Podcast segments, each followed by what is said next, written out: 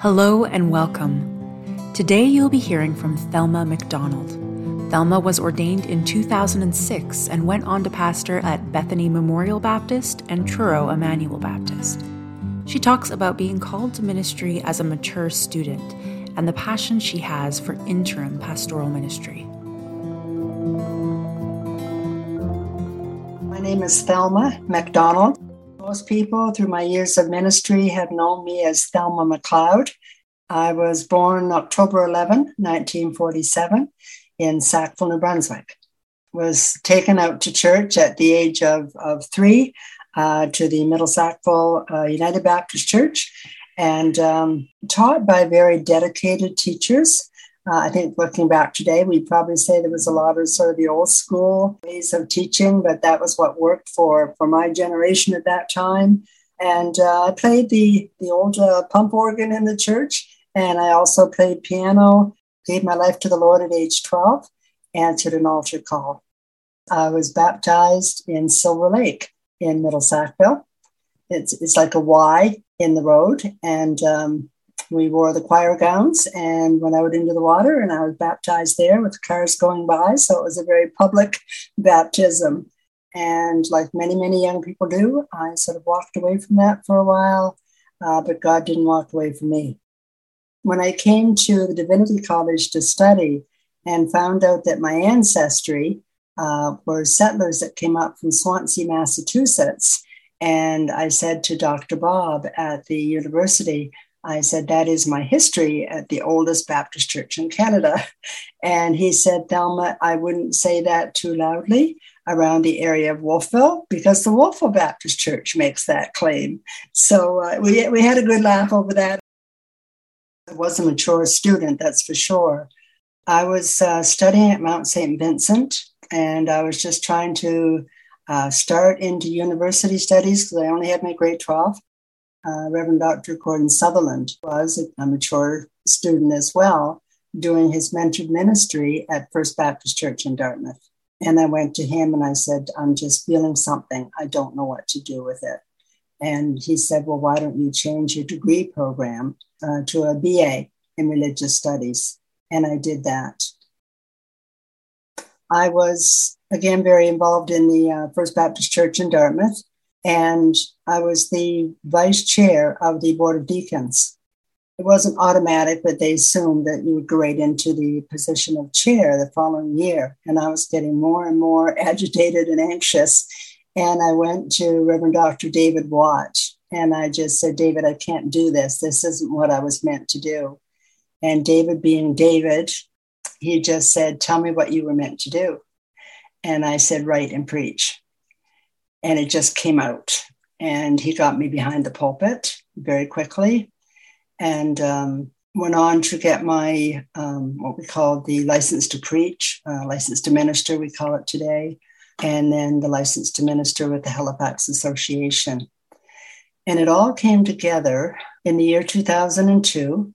And I graduated with my Bachelor of Arts graduated in May and realized that I could take a very early retirement, but I had enough to get a small retirement pension that very same year.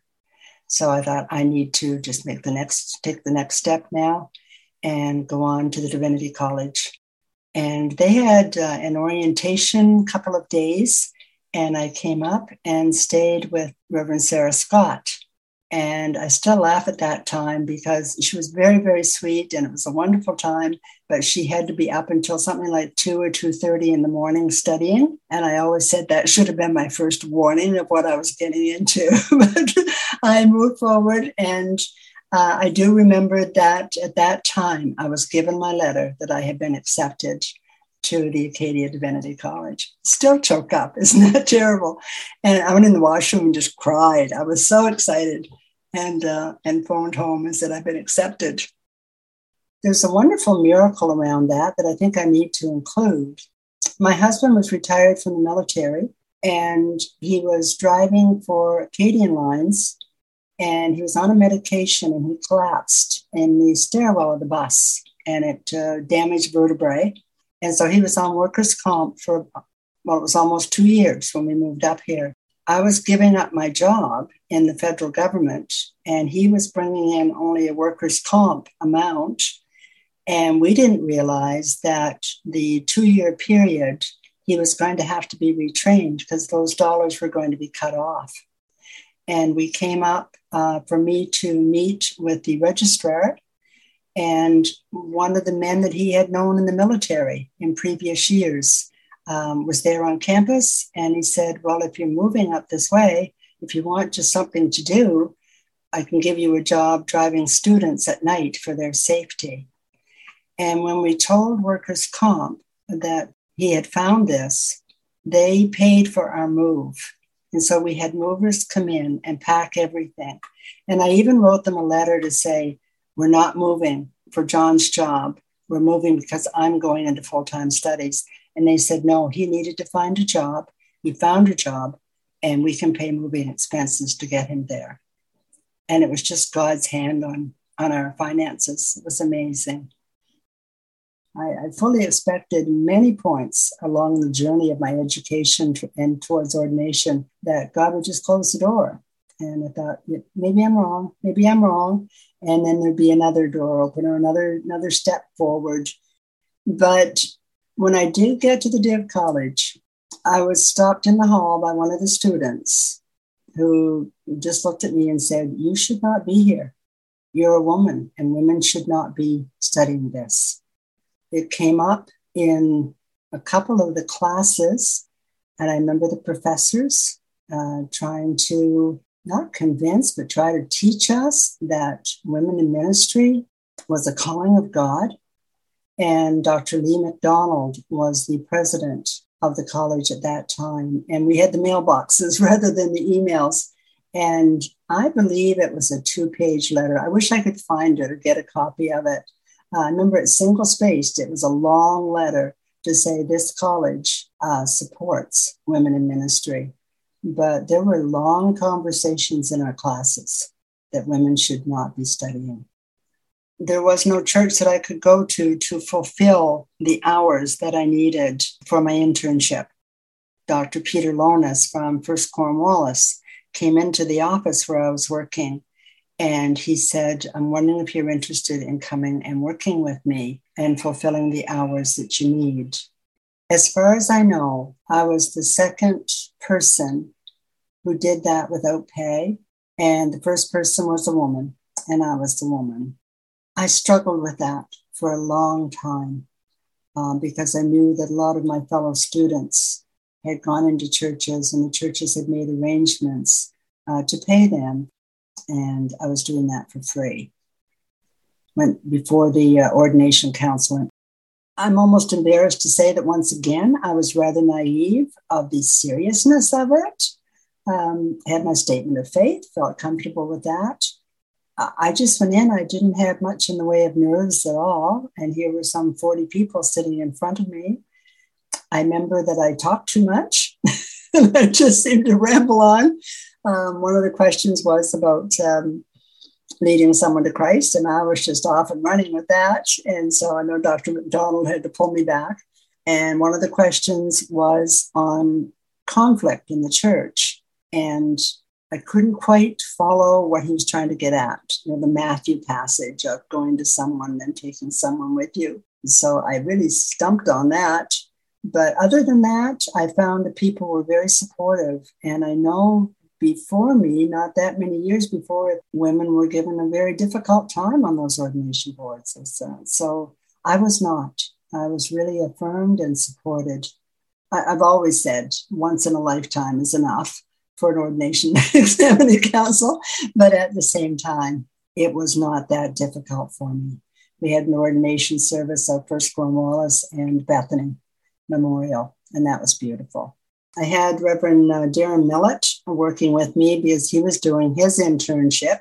And so he had come into Bethany and he and I were just a team. And I didn't expect a lot of people. And so I was thinking just this small service on a Sunday night. And all of a sudden, upstairs and downstairs, we had people there people from Dartmouth, people from New Brunswick. And one of my friends from Dartmouth said, Thelma, I've just witnessed a living funeral that everything that you would ever want said at a funeral that is good about you has come out tonight. so it was very, very special. And uh, Harry Gardner was my guest speaker. And I was sitting in the second pew, and he just looked down at me and he said, Thelma, you cannot save anyone. He said, Thelma, do you hear me? You cannot save anyone. The Holy Spirit does that. So I do remember him. Uh, I sort of sloped down into the pew, said, "Yes, sir, I hear you." so, but it was just a beautiful service of people just there, and the hugs and the joy, uh, music. It was just it was overwhelming. As I look back, I, I didn't expect anything like that at all. So then I was called uh, to Bethany Memorial Baptist in Aldershot to be their pastor, interim at that time, and then I was taken on as their uh, their lead pastor. It's about twelve years that I was there. It was my first experience of ministry. Um, I remember one pastor; they were expecting a baby, and he said, "It's all theory until you have the baby." And I thought that's exactly the way it is with ministry. It's all theory until you're thrown in there and you have to do it many challenges. Um, there have been church splits in the history of that church, a lot of residue from those. Uh, but I had come to love the people already. I had been there for three years as a member of the church. They, they allowed me into their lives. Um, I did their weddings, I did their funerals, I did their celebrations of anniversaries, and we just had wonderful times with the seniors. And then um, I guess I mentored a student every year that I was there. And then Sarah Stevens was with me, and she went into um, the lead pastor position, and I left there in 2018. So the highlight for me of ministry was the people, of being allowed into their lives. She will have people who are supportive. Don't give it a second thought. You're a woman, but you're working alongside them. I had known Dr. Carol Ann Janzen, and so I turned to her many occasions uh, for her advice and wisdom. Lynn Usans was the priest at the Anglican Church, and again, an amazing, wise woman who was just so open to mentoring and helping out and supporting anyone who uh, had questions, I think male or female. But um, I was on the council for CBAC and got to know uh, Carolyn Steves from Newfoundland very well we, we just got very, very close. And I just think the world of Carolyn and uh, could turn to her at a moment's notice and know that she would be there and me for her. Um, Dr. Sandy Sutherland, I had known when I went to Gordon when I first heard the call of ministry and then went to their wedding and uh, saw them have their children and so on. So Sandy's been in my life at a bit of a distance, but at the same time, she and Gordon both very much wise people that I have turned to for advice. So um, we have some amazing women out there. They have been strong in my life. On what we call the convention floor, the Oasis floor, certainly there have been issues that um, have become very strong and uh, a lot of conflict. And it's painful to see that. And so you hear other people who make comments, but I think overall, as I say, I was on council with Dr. Peter Reed, an amazing experience, and on the executive as well, and just accepted and uh, and affirmed for my opinion on things. So there was never the issue of, well, you're a woman, we're going to listen to a man. That just did not happen. So it's out there, and it's still out there. It's still very much alive, but I think there are many more people who are accepting of women and recognizing the call of God on lives, on female lives today. It didn't end at Bethany. I always wondered how I would know when I was supposed to leave ministry. And I became interested again through Dr. Gordon Sutherland in intentional interim uh, ministry and took one course in Guelph, I believe it was, and took another one in Ontario. And I just soaked in every bit of the information. It was just like, oh, I love this type of work and all that it does. When a pastor leaves, it can be a wonderful uh, leaving, but they miss the person so much, or it can be a time of conflict. Having an interim, an intentional interim. So it's not just to fill in until they find a new pastor, it's to go in with the congregation and help them work through uh, issues, what their goals are, where they want to go, and to prepare them for this new pastor when a search committee is, is struck. I was going to move from the valley down to Dartmouth, where my daughter lives, and get a, an apartment and just um, asking God to open up some doors in intentional interim, maybe on a part time basis. Uh, God just smiled and he sent me to Immanuel Baptist in Truro.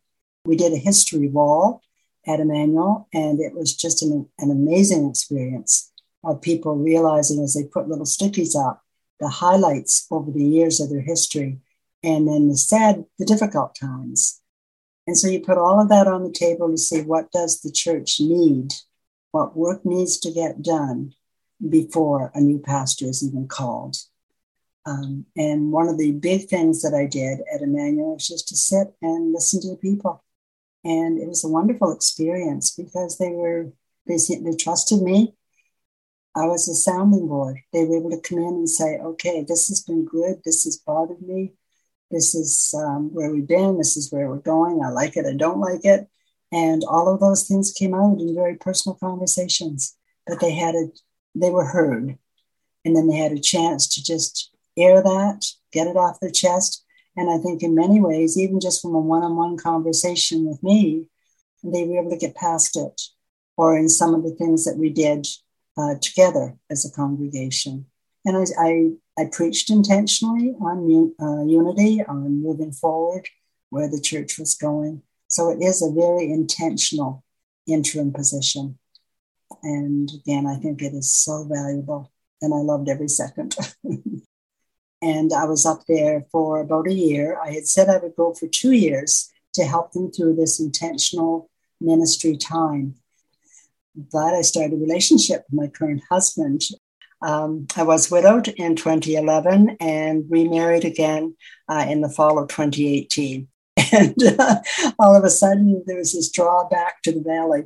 So I stayed with them for about a year at Immanuel. And they were very gracious in letting me out of my contract to go get married. I'm trying to retire. When I got married, it's like, okay, Lord, you're you're calling me into a marriage. This is a whole new life. The church had become my identity. And I loved it so much. I loved the people so much. I loved the work so much. And then all of a sudden, I was in a completely different role. Um, so it has not been easy to retire. And I'm still doing pulpit supply and some funerals, and uh, I've done a couple of weddings, but it's it's not the same. So some people I know waiting for that retirement day and loving every second and the way they go. But for those who find it difficult, and I've talked to two or three of them, be a little bit prepared for that. It might not be the easiest transition when the church has been so much your life. I mean, we just follow God. When people have, quote, given me a hard time about being a woman in ministry, it's like, well, I know that God has called me. What do you think I should say to God in opposition to his call? so that's my bottom line. Like, God has called me here, and I can't refuse that. And so, if a woman knows that she has been called by God, I think I would say, you know, many of the issues are still out there, unfortunately, but we're moving forward. The biggest thing is to just be so in relationship with the Lord and then to have good support around you. And that means male and female. And when you have that, you just do the Lord's work. And I don't know that you can really give a lot more advice. Just find people that you can trust and people who will support and affirm you and follow the Lord. Thank you, Thelma, for sharing your story with this project. If you're enjoying Called to Serve, please rate and review the podcast and share the episode with other listeners. You can follow Called to Serve on Facebook and Instagram and learn more about the project at calledtoserve.ca.